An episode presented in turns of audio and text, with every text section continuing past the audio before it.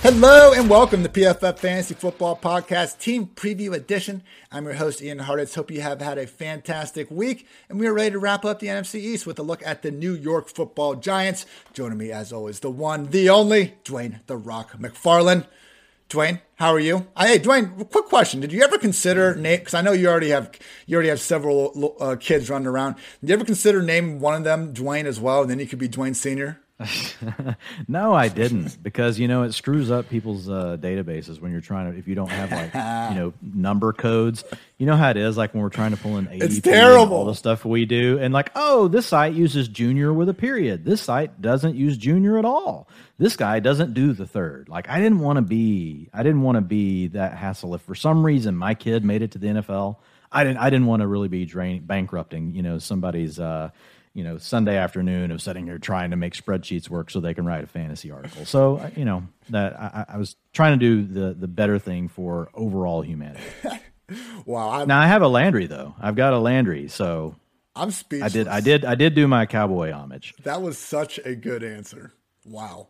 Helping out the fantasy community while I was just trying to make you awkward or some shit. I don't freaking know. That's amazing. And Dwayne, we were talking about before the episode about sometimes You're our trying to make me awkward or some shit. talking before is the, that what is that what we've devolved to? I guess so. We were talking before the episode about how our inability to sometimes, you know, personally, I'll meet someone, forget their name within three seconds, but you know, throw out some random fantasy fact from 20 years ago, absolutely no questions asked. And yeah, it's like when anyone that's ever had to do a VLOOKUP before with two different sources of football data, and all of a sudden, you know, you see it's like DJ Chark. Oh yeah, Mar- Marvin Jones Jr. We have Allen Robinson the second, Will Fuller the fourth. Like I'm just going through these and just no problem at all remembering whatever weird ass you know thing they got going on in their last name. Ian, but you, I'm catching you being a boomer twice in the same day. Um, earlier on a different call. We, we won't go there. We'll leave that alone. but you just said V lookup. You know, man, the new thing is X lookup. X lookup Oh, no. is the absolute beast because it doesn't matter what all the stuff is in order of. You, you don't have to keep anything. Like if you sort things around, it still it won't mess it up. Now you probably have your stuff at this point set up where you don't have to worry about any of that, but it's the same exact formula, just X lookup. interesting. Wow. I mean, I, Yeah. I don't want to cheat on Advancements. VLOOKUP's helping me a lot though. I don't know if I just want to leave them leave them hanging like that, Dwayne. Oh, this is this is V lookup on steroids. Okay. you're you're good. That I It's can get and it's behind.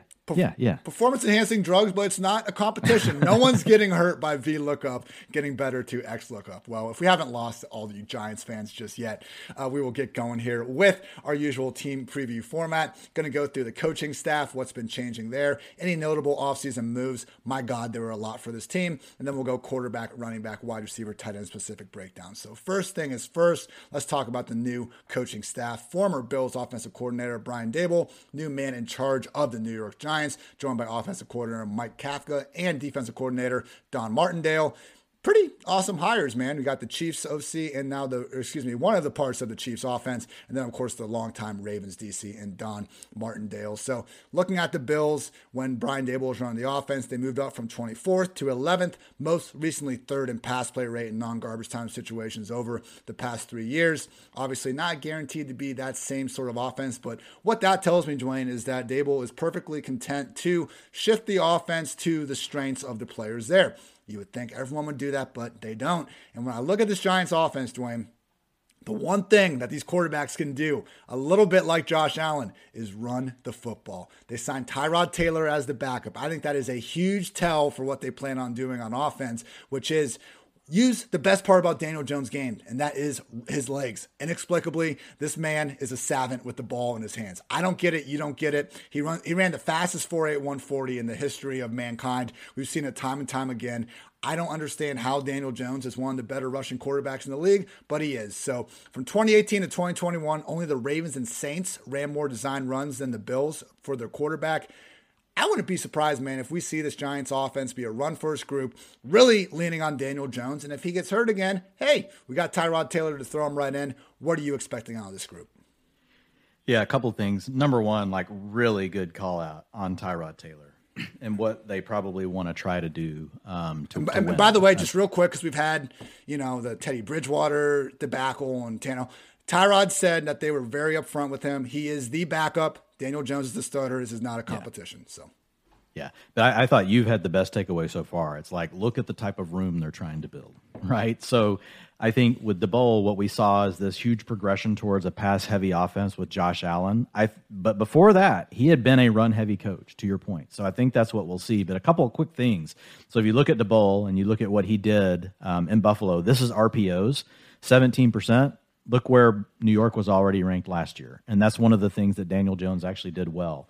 And then whenever you, if you want to look at, you know, what Daboll did from um, a play action standpoint, because even though I think that they're going to throw the ball less, you know, here's where Buffalo ranked. Whenever you want to look at them, oh, did I hit the right thing? Uh, that's what we do when we do like, yeah, no, that's pass play percentage. I want play action pass play percentage. It's right here. Sorry, here we go. So yeah, whenever you look at play action for Buffalo, um, last year, 33.2%. NFL average is 26%. So I think he's going to do some really good things for Daniel Jones. Um, I don't think he'll make him throw the ball as much, we, as, much, as much as what we saw with Josh Allen. I think what they saw with Allen is obviously they were seeing things where he was taking these steps forward. Who knows? Maybe maybe he can work that magic with Daniel Jones. I do expect it to be more of a pass balanced to balanced offense. I don't think they'll be able to be super run heavy just because they're not really projected to win many games. They're going to be behind, which is going to dictate they're going to have to throw the ball some more. But I think these are positives for Daniel Jones. Going to probably see plenty of the RPO. You're going to see plenty of the play action. Some of the other things I won't pull them all up here, but the, uh, the trick look uh, plays and things like that to really help the quarterbacks out before the snap and right once the snap happens.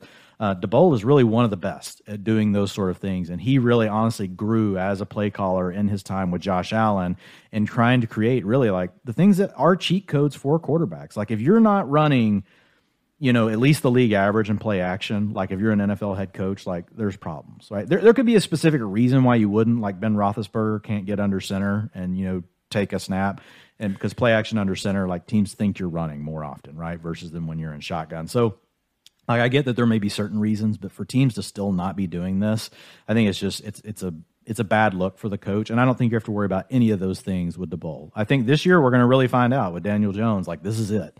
Like he's got one last chance to prove himself in. I know the Giants organization hasn't you know, been having its hottest stretch in recent history. It's hard to go too far back without finding, you know, a Super Bowl title. So I'm not calling them Washington or anything like that. Just, you know, at least the Joe Judge era certainly didn't go well. But just based on the coaching hires we've seen in this offseason, I, it's been a home run, man. And now we'll get to some of the player transactions, which I don't think quite as influential, but we do have several that are going to make a difference in Fantasyland. Mentioned the Tyrod Taylor two-year, eleven million dollar contract could be worth as much as eighteen million. I think the bigger question is what his role could maybe be in 2023. Uh, just you know, I don't want to say poor Tyrod. He's going to be making at least eleven million dollars over the next two years. That sounds nice, but you know, just one situation after another where he's probably going to get the job taken at some point if he ever gets it at all. Mike Glennon still an unrestricted free agent, probably should be. Jake Fromm, exclusive rights free agent, doesn't really matter. The running back room is where we did see some interesting movement, Dwayne. Running back slash fullback, Elijhaa Penny, he's still an unrestricted free agent. Hopefully that means more and more three wide receiver sets. Devontae Booker remains a free agent, and Matt Breida is back to work with Daboll again. One year, $1.2 million deal for me, Dwayne, we're going to talk a lot more about Saquon, but taking Booker out of the picture, who we talked about at the end of the year as someone that was dying for Saquon to give us anything, I said many times it was concerning. Booker, number 28, Saquon, number 26. Couldn't really tell the difference between who had the ball until you heard the announcers sometimes last year. And, you know, as someone that really did consider Saquon the best running back in the league from 2018 and 2019, uh, don't want to be getting mixed up with Devontae Booker. Not hating on Booker. He was arguably better in the same environment last year. Uh, but yeah, just moving on from Booker to Matt Breida, someone that had opportunities to take over in Buffalo. I mean, it looked like on that Thanksgiving game against the Saints that that was kind of their plan. Never quite turned out to be the case and just had 33 touches for the entire season. He's now flamed out in Miami and now Buffalo since leaving San Francisco dude, Matt Breida is not going to be having the same sort of impact Booker had last year. Like, if there was an ideal number two running back to have behind Saquon, like, and we just had to pick when the offseason started, Matt Breida might have been that guy. Yeah, I'm totally with you. And we can save the thing for when we talk Saquon, but uh, the offseason went as well as it could go for Saquon Barkley Absolutely. because there, there was a lot there were a lot of rumors of the Giants and the, even the visits that they they were taking.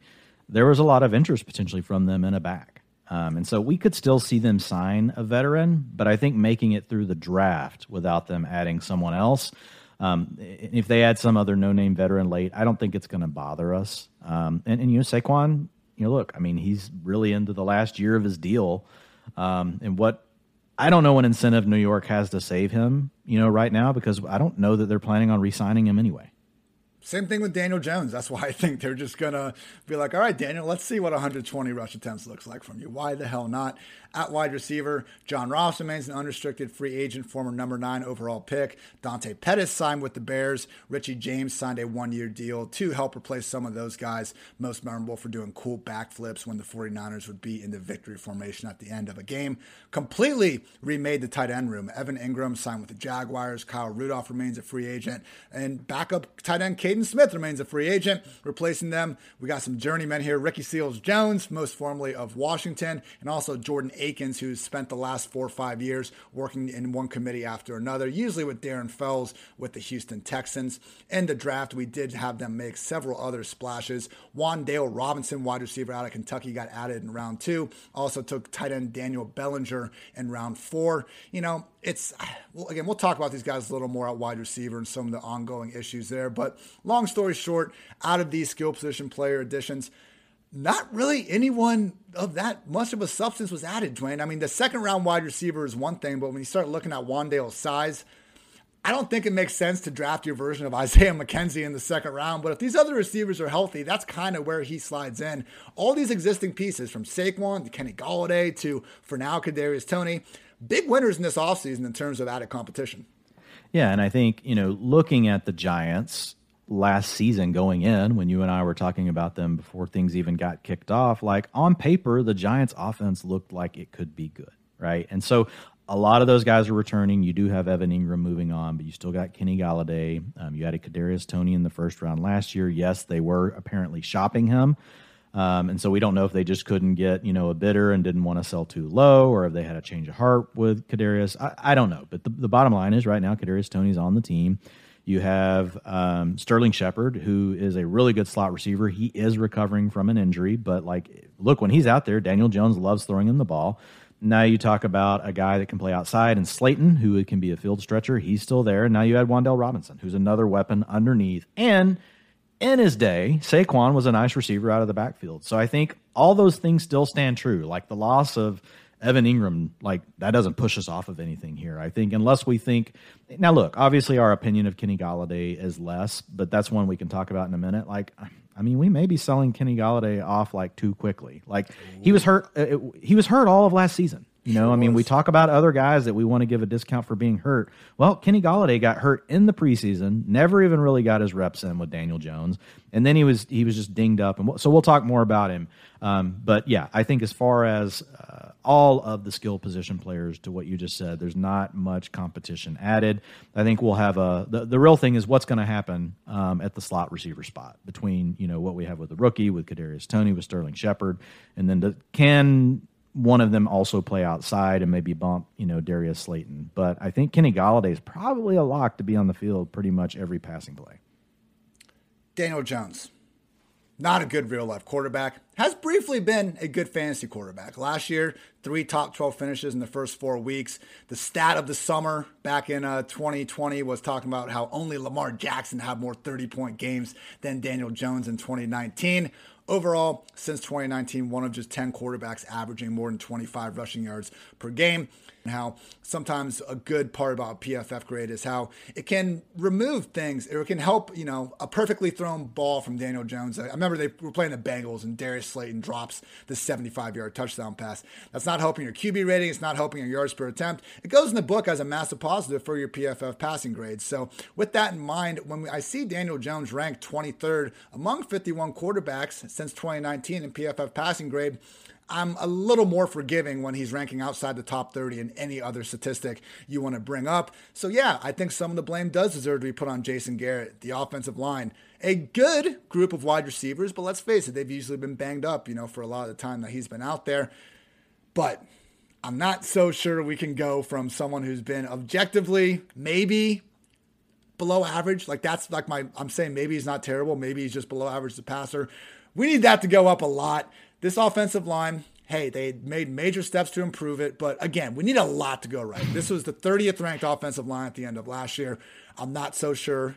Again, took a lot of great steps as they needed to. But what's a big improvement look like? They could improve a ton and be ranked 20th by the end of the year. Still not necessarily helping Daniel Jones he's not someone any of you are going to draft in one redraft, in regular redraft, one quarterback leagues. And this is one of those things where we need to kind of pick and choose where we want him at the end. Because right now, Dwayne, I'm taking Zach Wilson, Tua, Trevor Lawrence, definitely, you know, w- way more quarterbacks over him at this, over Daniel Jones at this point, because I think you said it right when we were talking about him before the draft. Like, we've seen these quarterbacks not be as bad for nearly as long as we have seen that from Daniel Jones. Does he profile basically like Carson Wentz to you, where like, hey, if we find our lineups with, you know, a Kenny Golladay, with a Kadarius Toney, then we can maybe prioritize him at the end as our last quarterback. But otherwise, we just have better guys to go chasing. Yeah, and with, with the one caveat, right, that we've seen his rushing ceiling. It's a lot better than Carson Wentz, so he yeah. grades above that. But to your point, like it's mostly about correlating um, at this point. But design rushing attempts, ten percent and twelve percent of the team uh, over the last two years, and last year only played eleven games. The year before that, only played fourteen games. So I mean, and, and those are well above um, the league averages for design rushing attempts. If you look at his look at his scramble rate, um, five point seven percent last year. He's been at a 4.3 and a 5.1. Those are all slightly above the league average. So, from a rushing perspective, he can be involved more in the design rushing game, and he's slightly above league average in scrambles. Um, so, I think those are the, the, the, positives, like for him as an individual player, where even if you didn't have a giant early on, you still, let's say you correlated your other quarterback already, and it didn't work out to where you can correlate anything for your QB two then fine. You could still you could still take Daniel Jones on standalone value, knowing that you get some rushing upside.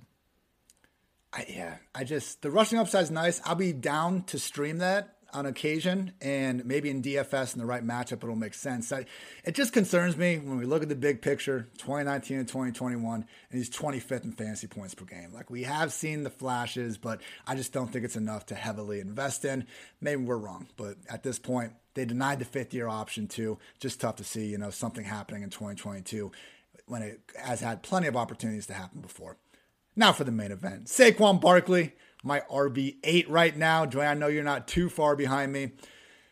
I so one of the things that I've been trying to be good about throughout the years is not holding one piece of a variable against one fantasy player more so than we are other guys. And that has led to a lot of hey, people assume this healthy player is going to get hurt. We're not going to assume that, and we're on Joe Mixon instead, you know? So it, there's plenty of bad examples, too, that haven't worked out that same way, you know, Raheem Mostert and this and that. But with Saquon Barkley, Dwayne, the common discourse that I seem to be hearing is that he just sucks. He's not good at football. And yeah, Last year, he was terrible. 43rd among 50 running backs. PFF rushing grade. 44th in yards per carry. 41st in yards after contact per carry. Pick a stat, and he was terrible. But this idea that he was the only running back that was this bad, Miss me with that. 3.7 yards per carry, exact same amount as Alvin Kamara and James Conner. Barkley averaged more yards after contact per carry than David Montgomery and D'Andre Swift. Guess who averaged more yards per route run than Najee Harris and Dalvin Cook? Saquon Barkley. But we never hear about any of those concerns with the other guys. Why? Because we don't need to be concerned about those other guys, but it doesn't mean we should be concerned about Saquon. We're concerned about his workload for 2022 inside of an offense that has nowhere to go but up. And to your point before, like they're not going to sign him down long term. This is probably his last year there. Get the most out of him. I am going to be drafting Saquon all over the place if the only bad reason I can hear against it is he wasn't good in 2021. We know that. Good thing we're drafting a team for 2022, Dwayne. I feel like I'm taking crazy pills. Yeah, I agree. And what happens with people is sometimes they start to get worn down with a player. So in 2020, 2020 you only got two years out of Saquon Barkley. So if you took him, you busted, right, in fantasy football. Your first round pick was a complete bust. People remember that. Last year, got a little bit of a discount because he was coming back from injury, and then he slipped out of the first round, around into the middle of the second round, and people were on him. I was on him. Like I loved Saquon last Big year in the middle of the second round. And guess what? It was working. Oh. And the freak injury happens where he steps on, um, you know, the the cowboy cornerback's foot when he's oh. just looking off, and he twists his ankle. Like Before it's just that. Overall, RB nine and RB two finishes once they finally, you know, unleashed him.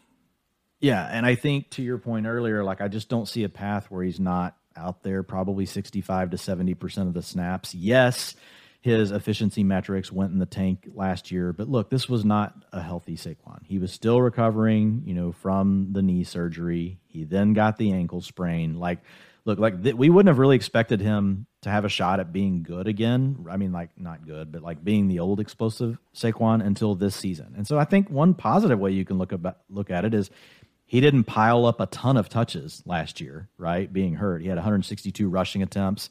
He had 257 routes, 57 targets, 41 receptions. So it's not like he he tacked on another big workload year. Look, really like 2018 and 2019, that those are Saquon's workload years.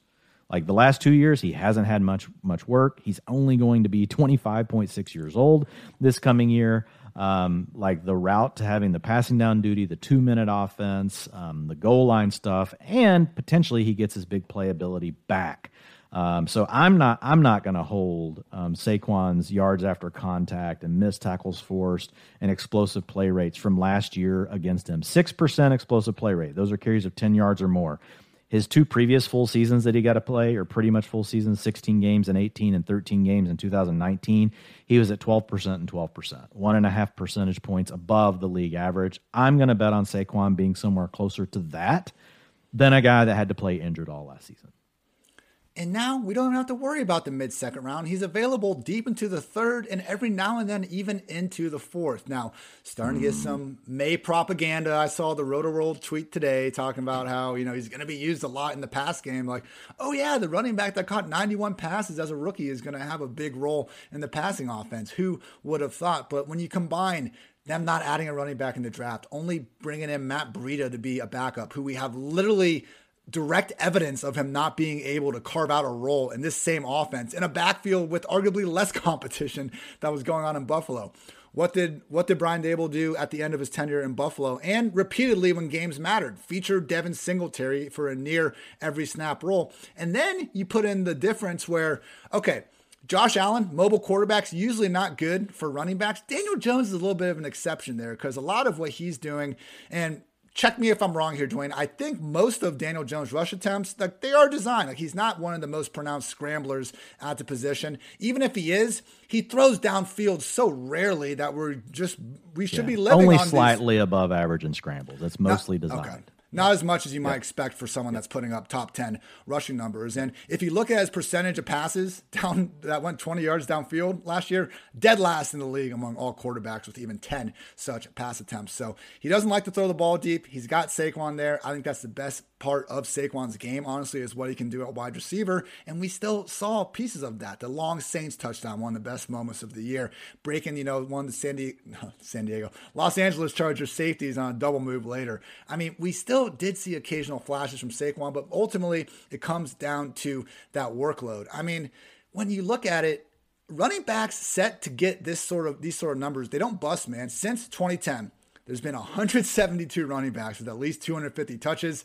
Only nine were the fantasy RB 24 or worse. And you look at them Thomas Jones, Cedric Benson, McGahee, McFadden, Jonathan Stewart, Peyton Barber, David Montgomery, Carlos Hyde, Sony Michel. You quickly see it's a bunch of guys that weren't having the opportunity to catch passes, which isn't a problem for Saquon Barkley. So I'm not saying he's catching 91 passes again, but hell, we don't have to draft him like he's being expected to catch that sort of amount again. Saquon Barkley, he's my RB8. Where have you ended up on Saquon, Dwayne? Because RB8, like at this point, I'm taking guys ahead of him that I might not even have ranked ahead of him because I know he's fallen to me. Yeah, no, I'm I'm in on Saquon. Like I, I want to get as much, you know, I knew that my dogs were about to go nuts. My daughter's walking in. So everybody shout out to Zoe um, and uh, Ruby and Nora. And that was Honey. Honey, we thought may have had a stroke yesterday, um, and she's barking now. So like that's really let's go, let's yeah, go, Honey. Let's go. Honey's got her game on, so she's still she's moving, you know, pretty gingerly. That was her. See, she just gave one more little yelp. But yeah, with with Barkley, like, look, I mean, I'm in. I there's there's really nothing else to say. Like, are we I, taking I, him? Here we go, Dwayne. Are we taking him ahead of those kind of top? before your boomer tier of wide receivers. Like if we still have Tee Higgins there, that would kind of be where I'm probably taking the upside at wide receiver over Saquon. But if those wide receivers yes. are gone, then I'm going with Saquon. I th- yeah, I think you know I was talking with Brian Drake today on the Fantasy Football Hustle, and that's what we talked about. He had we we were talking about Mike Evans and Keenan Allen, and kind of my thought process was Um, you know, if you're just looking at Mike Evans versus the the tier of wide receivers below, you're you're probably just going to say, okay, fine, I'll take Mike Evans. He's getting pushed way up because of his offense, but he's deteriorating. Yards per route run, targets per route run, all those things going down. But what I had mentioned to Drake was really your pivot is Mike Evans versus James Conner versus Saquon Barkley. like, then what decision are you making? Um, you know, and look, I think you can still make a case for Mike Evans. We're not like trying to trash him here. I'm just saying be careful with where he's at. I like the idea of getting a player like Barkley at that point. Um, you know, I, am probably going to pivot to the running back if you give me a shot at one of those guys. Matt Breida, I don't think he has any standalone value maybe they try to kind of use him like an Isaiah McKenzie. But again, I think if anything, that's going to be like they have enough talent at wide receiver, particularly if Shepard's going to be back sooner rather than later. Far from a given. I don't see much happening for Breida. Dwayne, in my team preview, which you all can find pff.com, I basically said Breida should not be drafted unless you're going 20 plus rounds in. In that case, like I had a draft. I think I mentioned this on the pod with uh, some Serbian friends a couple weeks ago, and like we were going like 26 rounds. So I did not draft a defense because I never drafted defense this early in the offseason. At that point, I'll take Matt Breida at the end in place of a defense and then just cut him before week one on the off chance that something happens to Saquon. But man, I think it'd be like two years ago when Saquon got hurt. Like I just see them probably signing like a Devonta Freeman type player and Matt Breida having a larger role, like being a value in round 25. But this is there's a large scale of outcomes for handcuffs, and Breida is far from like at the Tony Pollard, Alexander Mattison level. Right. I think they would still do something else. I, my gut says we're still going to see another running back signed to the Giants yeah. before the season starts, right? And and that doesn't worry me too much about Barkley when we look at the remaining player pool that's available as far as free agents and running backs go. Um, you know, teams sometimes bide their time. They get through some of these mini camps and things, see what they have, and then they make a decision, right? Um, and, and they and they're careful about how soon they bring the veterans on, all this kind of stuff. So we'll have to see what what plays out. But I'm with you. At the end of the day, like the main takeaway is I don't see Breida as really being this big handcuff. I also don't think he has much of an opportunity to carve out um, any sort of significant role. The only time we saw saw him do that was one year in San Francisco. And look, how many running backs have we seen pop in the 49er scheme? Like it, it happens, right? Like I mean, pretty much anybody that gets a carry over there. That's kind of the, you know that's as much as we may get on to Shanahan for some of the other crazy things he does. Like he creates a scheme where running backs can get a lot of yards.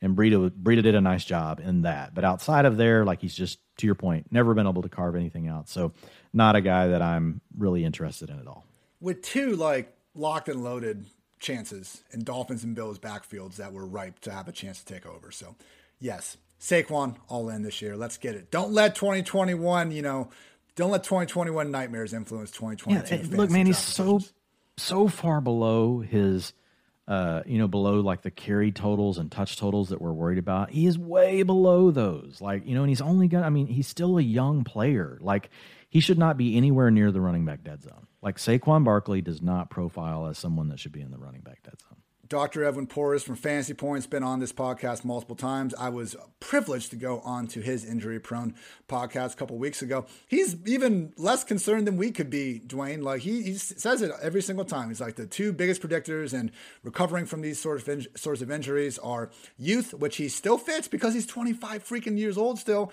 and high caliber athletes, which if you don't think Saquon Barkley is one of the top athletes to ever play running back, man, I don't I don't know what to do for you. So these are the type of situations we want to bet on, and an offense that has to be better because my God, how could they be any worse? And with that in mind, let's talk some Kenny Golladay, Dwayne. I, Ian Hartitz, am going to be above consensus on Kenny Golladay this year. And it is, it's scary to say. Please don't turn off the podcast just yet. Hear me out. August 3rd, suffered a hamstring injury. Week three, he strained his hip. Week five, he hyperextended his knee. In a two month period, he had separate hip, hamstring, and knee injuries. And then for good measure, he bruises his ribs in week 13. Who do you get to catch passes from from week 13 on? Mike Glennon and Jake Fromm. He actually had a 100 yard game before getting injured against the Cowboys early on in the year, Dwayne. You only have to go back to 2019 to find an overall wide receiver nine finish. And that was a season where Matthew Stafford missed half the year. So this idea that Kenny Golladay, who, yeah, he was overpaid, $72 million, probably shouldn't have been getting that. But man, like you telling me that a team, if they could have gotten Kenny Golladay for four years, fifty million, like Christian Kirk just got that money. I don't even think Kenny Golladay, that money compared to this year is that egregious uh, potentially. So we can talk about the contested catch stuff and his ability to separate, yada, yada, yada. He looks like the number one receiver in New York, man, and he's going outside like the top 55 players at the position. There is not a cheaper number one receiver in fantasy football than either Golladay or Toney, whoever's going to win that, or in New England, DeVante Parker and Jakobi Meyers. So when we can throw a dart at him in around 10, 11 as your wide receiver five, wide receiver six, that is where I'm signing up, Dwayne, because there's even less competition, I think, than last year. Sterling Shepard had a late season Achilles injury. The only word we've heard on the recovery is their GM say that he's hopeful he'll be ready to go in August. Doesn't sound all that good to me. And then losing Evan Engram from the picture. Like, we're talking about kind of RSJ and these other guys. Like, the Bills were the fifth lowest offense in total targets to tight ends during Brian Daboll's time there. Like Shepard's probably going to be out of the picture. Evan Engram had 182 targets over the last two years, one of the most used tight ends. He's gone. Like Kenny Golladay with 17 games is going to have over 100 targets, Dwayne. Like that alone makes him a value where he's going. Yeah, I think you're going to see 125 ish targets. Yeah, like 100's low. Yeah. Um, and look, he he's look 125 targets in 17 games. Like that would basically equate to 115, 118, right? Back in the 16 game days. Like, because some of you may need that. I have to recalibrate, right? When anytime I hear a number now, I got to be like, okay, well, what did that mean? Like, what if I'm, I'm used to 16 game seasons. So what does that mean, right? And so that's where per game stuff maybe is more helpful. Um, but the yards per route run, man, uh, Golladay's career went from a 166 to a 187 to a 203. Then the last year in Detroit, you know, got hurt. It was a 247, but it was a small sample. So I'm not, you know, fine. Throw the elite 247 out. But still, he had a 203 in his second and in his third season. And I mean, so he hit a lot of the metrics that we like to see. And last year it fell off to a 1.23. And you have to go under the hood and look at all the injuries, just like you already laid out. So I don't need to repeat them all, but that's the first thing that stuck out to me with Golladay was how quick, how soon he was injured, all the stuff that he battled through. And I think you've honestly, I think you have to dismiss last year. I don't think Kenny Golladay is an elite wide receiver. I think he's a good wide receiver. To your point, probably got overpaid. Targets per route run for his career 17%, 20%, 19%, 18%. But he is a menace in the end zone. Um, last year, even though he only played 14 games, was 36% of uh, the Giants' end zone target share. Um, so that's well above what a normal wide receiver one gets. A wide receiver one over the last three years has gotten 27%. I think he will be, again, especially with Evan Engram gone, he's going to be the number one target in the end zone. Like you could see that number be like 40, 45%. So even if the Giants offense doesn't take a big step forward and they don't score a ton of touchdowns, like Golladay could be in for almost half of them on the receiving end. So yeah, Golladay is a guy that even as I worked through my tiers again, and the tier article came out yesterday, I probably haven't quite got him um, where I need to have him. Um, but yeah, looking at you know today coming in and digging into the team, which is like my next layer deep. Like I'm leaving myself room to go back and tweak tiers. Golladay will be a guy. I mean, I'm not. I'm like you. I'm to be above consensus on Kenny Golladay. He's only going to be 28.9 years old when the season starts. And the only thing that's really a blemish on Kenny Golladay's like profile is that he had a bad last season when he was hurt. Right now, again, where you're he has some other issues like we're worried a little bit about the giants offense right? We're worried daniel jones may not be that good all those sort of things but where you're getting him that's it's all factored in um, with him and players that are around him. So like when i look at it like kenny golladay has done more than allen lazard has ever done. He's done more than marquez Valdes Scantling has ever done. Yeah you could argue those two guys have better quarterbacks but kenny golladay if you think either one of those two players are as good as kenny golladay like I would argue, like, find me any metric that actually matters that's sticky year to year that would tell us Marquez Valdes-Scantling or Allen Lazard is better. So, yeah, they have better offenses. So I have them all in the same tier together. Like Golladay, in my mind, belongs with those guys. Jakobi Meyers is another guy I have in there. Tim Patrick, Will Fuller, not re signed yet. Those guys are all together. But I think you could make an argument that Kenny Golladay belongs at the top of that tier. I have him ranked number 59 right now. I have him actually wide receiver 49, but yeah, he's available that late in the draft. Round 10, round 11, Kenny Golladay. It's the same thing with Saquon. We're not asking you to take him where he was last year. You don't have to. Why the hell would you? So that's why Kenny, I love talking through this. Like where you put him just then, like you know what tier that would put him in, and I think this works too. Mm-hmm. When I you know look at the way that I've set these tiers up, Tyler Lockett, Christian Kirk, Michael Gallup, Russell Gage, Tyler Boyd, Robert Woods Like yeah. those are all veteran guys, you know, that are in, in, between like 27, 29 years old. Kirk's a little bit younger than that.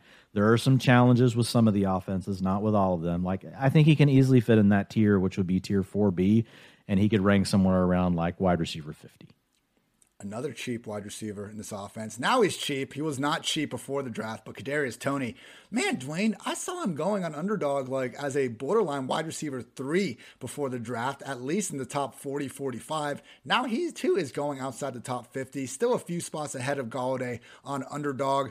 And you see why. You see the upside here. I mean, over the last five years, here are the wide receivers to average at least two yards per route run as a rookie with a minimum of 50 targets. A.J. Brown, Justin Jefferson, Ja'Marr Chase, Juju Smith Schuster, and fifth, Kadarius Toney, then Hunter Renfrow, Terry McLaurin, Cooper Kupp, Deebo Samuel, Chris Godwin, Chase Claypool. Juju, Claypool, potential slander aside, there's no misses on that list in terms of guys that have managed to give us at least one fantastic fantasy season. So we were gushing over Toney after the Saints and Cowboys game. Dwayne, he was even having a hell of a start to that Rams game. He had like caught all three of his targets for like 40 yards in the first quarter or so, gets hurt, comes back. And similar to Kenny Golladay, like good luck operating in that Jason when Jason Garrett left, somehow the offense even got worse. And then we have Mike Glennon and Jake Fromm under center. So with Toney. dude, I think we can chase some of what he was bringing on earlier in the year. The question is, what exactly did the Giants think of him? Because when I see Wan'Dale Robinson, like this is why I have Golladay ahead of Toney because who is Wan'Dale Robinson supposed to be replacing? It's not not Kenny Golladay. You don't draft you know the 5'8", 175 pound guy to take Kenny Golladay's place as your big bodied receiver on the outside. Seems like Shepard Insurance, or maybe they're getting tired of Toney, or maybe they just wanted a shifty number four wide receiver. How are you kind of looking at this between Toney, Shepard, and Robinson when all of them are going to be healthy? Which again, far from a given with Sterling Shepard. Well, one, I think Toney can play outside or inside. Like yeah. we, we prefer the inside routes, so I think we could see him play some of both. Um, and if you can uh, share what I'm sharing, so just so people can see the tiers, like, and you can actually see. Uh, I'll scroll down to, to Golladay in a second, but like I have Kadarius Toney ahead of Golladay just as a bet on upside. So I have him in the same tier as Skyy Moore, Chris Olave, Hunter Renfrow, Brandon Aiyuk, Chase Claypool, Christian Watson. So these are all either rookies a or B, they're players that have shown really high efficiency metrics, but maybe they just haven't ever necessarily been in an offense, right, where they're given the chance to shine or they haven't had enough routes. Like Brandon Aiyuk, like we know it's because you got Deebo and you got Kittle, but it's not because of him. Like Brandon Aiyuk is doing his thing, right? Yeah. He, he's fine. He's just kind of stuck in a situation that, that that you know hurts him. So with Toney, look at that targets per route run. 26%. Yeah, his target share was 9% because he only ran, you know, 251 routes on the season. But on that limited sample size, the 2.09 yards per route run, that YAC of a 6.0, um, explosive play rates okay. man, there are just a lot of things to like about Kadarius Toney. They weren't I fluky, do, man. It wasn't like he just got like uncovered for a 80 yard. Did you touchdown. see him against Diggs? Like he had Diggs all turned around. Like you could go just do, you could go just run his clips against, um, you know, Trevon Diggs and just and, and, and look, I get it. Like people just want to bang on Trevon because oh he had picks, but he wasn't really that good. Like he's still he's a good cornerback. But Toney Pull the Saints him, game then. Put that yeah, Toney On. Toney had him all turned around. So there's there's a lot of talent. Toney I think, has some off the field stuff. You know, you and I can't necessarily know all that. Obviously, all we can read is like what the news shares with us. So I think there's some things that the coaches don't like for sure. So he is much more of a boom bust play. But if you hit the boom, right? If the boom comes through, I think the type of upside that you get from Kadarius. So Kadarius Toney is one of these guys that the floor is wide receiver dropping you week one, right? Because actually your own team may have dropped you. the ceiling is dude, he could be a top 18 receiver. He could be the best receiver on the Giants. He could get to play inside. He's already shown he can beat all these coverage types. He's shown he can create more on his own. He's a young player. He's got first round draft capital. Like the upside is really huge for Kadarius Toney. So he's a guy that I still want to continue to pick. What I will say if you don't get Toney, like when you're not drafting Toney, I really, Ian, like the idea of drafting Wan'Dale Robinson because if for some reason, number one, Wan'Dale Robinson was a second round pick. We talked about the last episode with Washington, Jahan Dotson, and the disconnect, right, of how much later he's going than other first round picks. Wan'Dale Robinson, the same thing, but second round picks. He's going a lot later than a lot of the other second round picks that went in the NFL draft. So just on that alone, like take Wan'Dale Robinson later in your drafts. Um, especially when I like doing it, is when I don't on the teams where I may not have Toney, Um, because if for some reason, like the things that we've heard with Toney, the, whether we want to call them rumors or true or whatever, I don't even care what we call them. But the the smoke, right? Where there's smoke, there may be fire. With the Giants not really liking Toney or being that into him, and that could equal less playing time. It could equal getting dropped, being traded. Who knows what it ends up equaling? We're not here to have to figure that out. But my point being, with where Toney's ADP still is, and FFPC is 46, underdog is pick 53. I feel like those are still kind of high, and I'm willing to go ahead and spend those picks. I, I want to at least be even with the market on my picks with Toney. But I love taking Wan'Dale whenever I miss Toney, just because, like, man, if if Wan'Dale does hit and Toney is a miss, like that's a big swing for your team versus the team that drafted Toney. Um, so it's just kind of a micro thing that like I'm I think through with Wan'Dale Robinson. Not me saying that he's going to be great, but where you're getting him in drafts, I know we'll talk about him in a second. Like he's going really late. And some of the rumors with the Toney trades were that the Giants were looking for a big haul in order to part ways with him in the first place. So if that were to happen, a team's giving multiple draft picks for Toney. I think at both these ADPs, Dwayne, if Toney was somehow tra- traded, like he could move up easily from where he's at now. And Robinson, of course, is moving up. Robinson without a trade is probably he he's got like wide receiver eighty three on underdog. He's free. Yeah. What if what if Toney all of a sudden landed with the Packers or the Chiefs? Like we might immediately think he's the best receiver on the team. Right. And especially if they're sending, again, if the Giants are asking for a lot and they actually get a lot, then that would make you think that they would be treating him as one of the top receivers on the team. So definitely something to keep in mind with Toney. I mean, when that upside is there, man, like Toney, even even looking at guys like Hunter Renfrow, Brandon Aiyuk, I think Toney's best case scenario probably a little bit higher just given the Giants offense. These are the types of pieces that we want to bet on. Someone priced far closer to their floor than their ceiling. That's the New York Giants. Andy Reid historically has been willing to take a risk on players that necess- you know had off the field stuff. Now, once it happens and they're on his team, he may be moving on, or maybe not. Like we saw it with Kareem Hunt, they moved on. They didn't with Tyreek Hill, um, obviously for different reasons. But like, man, like Chiefs are going to come out and see what they have. But if Juju's just complete dust, you know, and they see it right away, what if they went after Toney as a slot because they want Skyy Moore to play outside? Like, just saying, to your point, there are some outs for Toney here. And I think what will eventually happen is the Giants, if they're still having problems with him for whatever reason, they're going to let, they'll eventually lower their price tag to move him, right? And he's going to end up finding a suitor.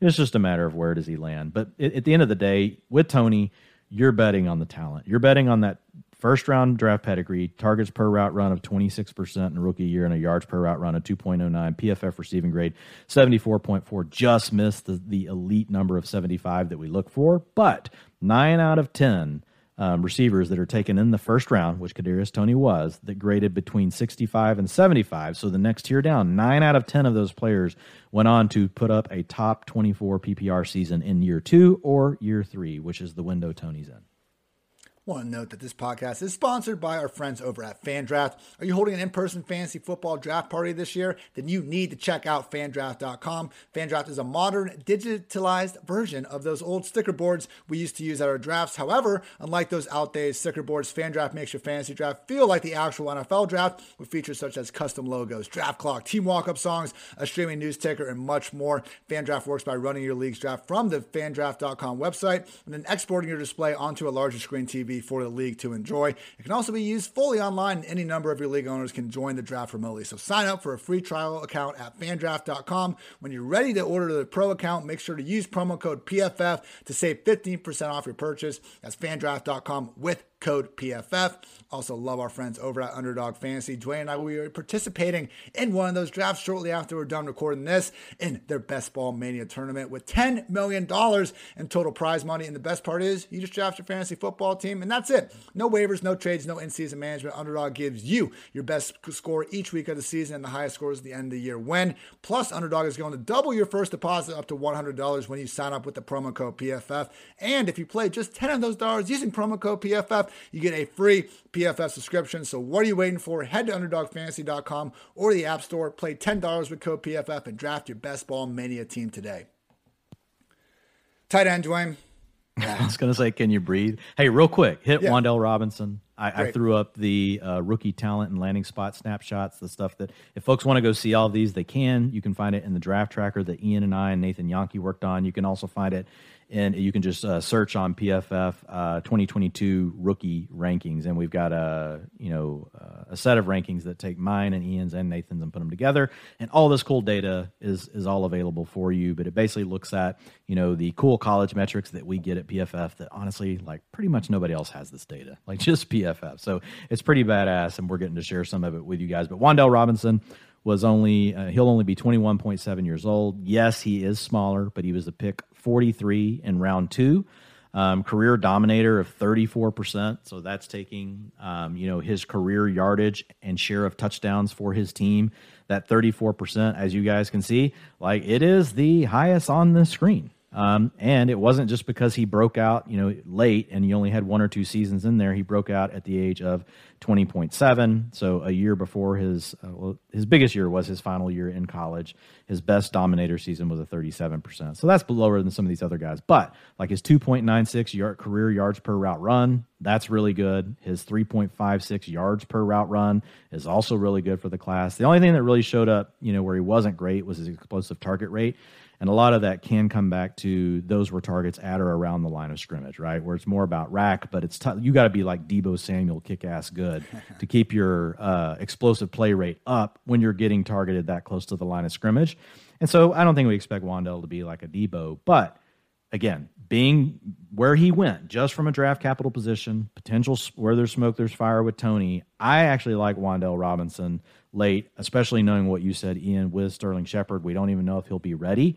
Um, maybe I, I think I like him better in redraft right now until we get more information. Less so in best ball because in best ball, if like he's one square you're using, but I think people are, when they're drafting early in a big mistake I see on a lot of these rosters I see get posted on Twitter today is I look at the final five spots of their of their draft and my thought is I don't know if any of those five players are ever going to play. like I don't know if four of them are going to be on rosters, and so you want to be careful with your construction. You don't want like five Wan'Dale Robinsons, right? Not saying he he's no risk to get cut, but there is a chance like that Wan'Dale doesn't really see the field at all. So he's a guy to sprinkle in at the end, especially if you pass on Toney. A lot of things that you just kind of used metrics for. I think were actually written qualitatively in our PFF 2022 draft guide, courtesy of Lead NFL draft expert Mike Renner. Where Wan'Dale wins, shimmy shaking. Robinson has that kind of bounce that everyone is looking for at the receiver position. He can make hard cuts and juke moves in space without seemingly losing a step.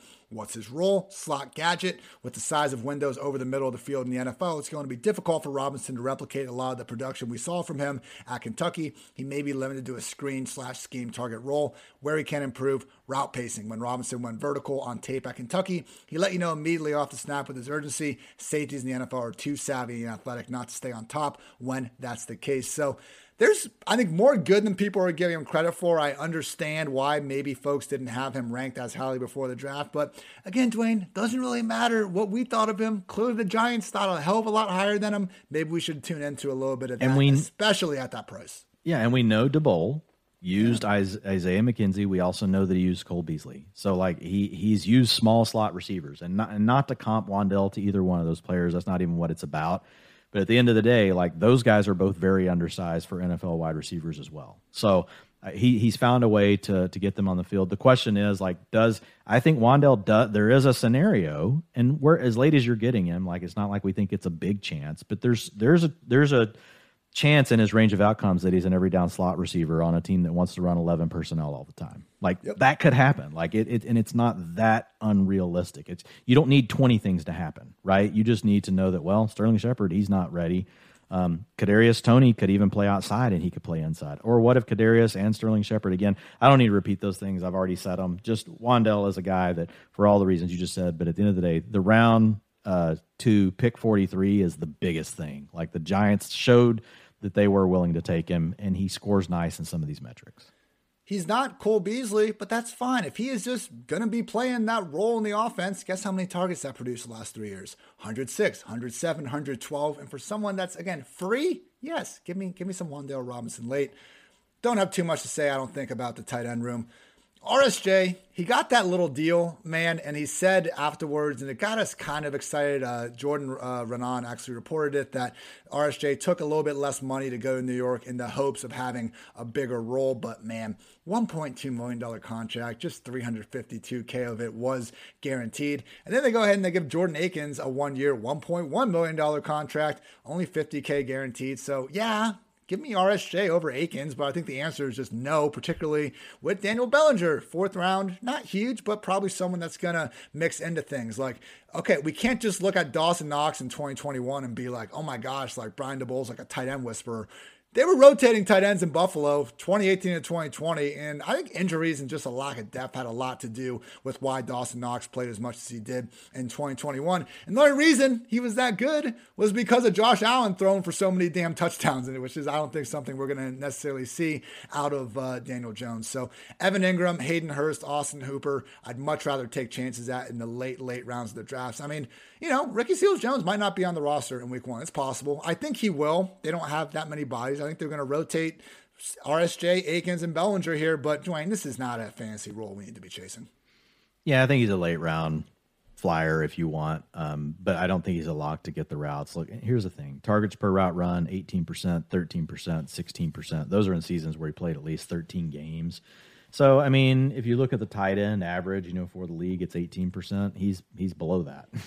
You know, if you look at a tight end three over the last three seasons in the league, it's at 19%. He's below that. Um, so why? Uh, sorry, uh, that's a top 12 tight end. And then if you look at tight ends four through six, 23%. So he's never really flashed that kind of ability. His yards per route run also did not show that 0.94 uh, 1.36 and a 0.96. Like he's well below the metrics that we like. Never has really popped in a PFF receiving grade. So all the kind of underlying things we like to look at to say, wow, this player has this path to more work.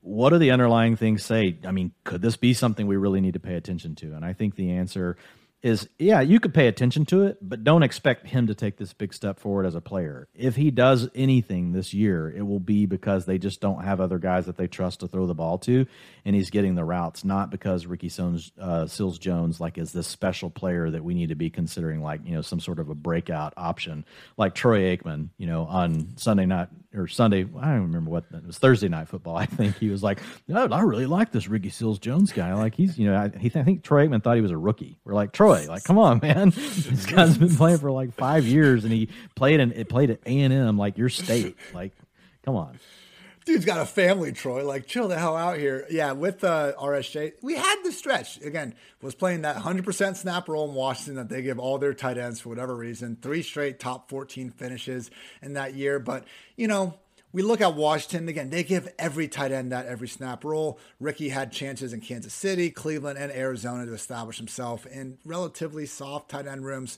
Uh, okay, actually, that's a complete lie. The Kansas City tight end room was not relatively soft. yeah, soft. I was just going to let it go. complete opposite. My God. Oh, thanks, Dwayne. Thanks a lot, man. Uh, and even Cleveland. Well, and Njoku was in Cleveland in 19. You know, I mean, yeah, so, so I mean, we'll just Njoku we'll hasn't just been great, that. but yeah. But we'll no, seriously though, in Arizona, he did not have much competition. Now he was a very young there player then. You know, he was a raw player uh, coming out of college. It was really more of a receiver that they wanted to work as a tight end. So my my point is that competition aside, let me get my let me get my foot out of my mouth here real quick. Competition aside, we've seen three coaching staffs largely tell us that they don't view Ricky Seals Jones as an every down tight end. I'm going to go ahead and side with them and just say that, yeah, maybe he'll be fine there, but I just don't think there's enough volume for him, for Akins, or for Bellinger to be a fantasy relevant factor more weeks than not in 2022. So, Dwayne, in conclusion, we're pretty much out on Daniel Jones. If you want to use him as a streamer, DFS guy here. If you happen to find your lineup with Golladay and Toney already, okay, you can pick him over the rest of those late round guys, but not someone the average fantasy person needs to be concerned themselves with in traditional leagues all over Saquon Barkley. You people need to be ranking him for what he's going to do in 2022, not because he burned you in 2020 and 2021. And we're also big fans of Golladay, Toney, and Wan'Dale Robinson at these price points. Don't hate the player, hate the ADP. And my God, Dwayne, all these Giants ADPs are beautiful. Yeah, I, I it's it's a team that when we started talking about them, you know, or started doing our research, like the last sentence you said is the most true part. It's not that we're nuts about any of them. I think the guy with the biggest upside probably is Toney, just because of the flash that we saw. Yeah. But people don't need us to tell them that. Like you've been hearing about Toney, you know, since the offseason started. But the big takeaway for me is really what you said. It's the ADPs, like the ADPs on really all of them, especially after uh, Toney. Like they're all affordable for what you're getting. There's kind of a disconnect um, with Kenny Golladay versus the tier of other receivers I named earlier that he probably fits in, that I probably need to move him into, and I probably will. And then there's also a disconnect between Wan'Dale Robinson as a second round player versus where a lot of these other second round rookies are going. And he has just as good of a chance as several of those um, to end up, you know, really with a role. I would say he's, you know, I, I would say we probably like George Pickens' chance a little more, but maybe not, right? Because I think there's more questions around Sterling Shepard and Toney than there are around Diontae Johnson and Claypool. So I, I think people should be thinking about Wan'Dale Robinson um, definitely as being the one that's the easiest to squeeze value out of later in the draft. 18 previews down, 24 to go. We'll be getting going with the AFC North, starting off with the Cincinnati Bengals next week and keep on keeping on into early July. We'll continue to have our best ball streams on Wednesday. In the meantime, and Dwayne and I will mix in a couple other episodes as needed, but really just want to have the best baseline possible for all these players and all these teams once July hits and we really finally have some stabilized ADP and you folks are finally going to start drafting a little bit more. That's when we're really going to get into the nitty gritty stuff with draft strategy. Oh my goodness, folks. Some of the stuff we have going on behind the scenes right now that will be ready in the next few weeks and months. I cannot wait to show you all. I know Dwayne feels the same way. So keep an eye out for that. I, I don't want to spoil anything, but you know, all I'm going to say is it's probably the coolest thing you've ever seen in your entire life. So with that out of the way, uh, for Dwayne, I'm Ian. Thanks as always for tuning in to PFF Fantasy Football Podcast. And until next time, take care, everybody.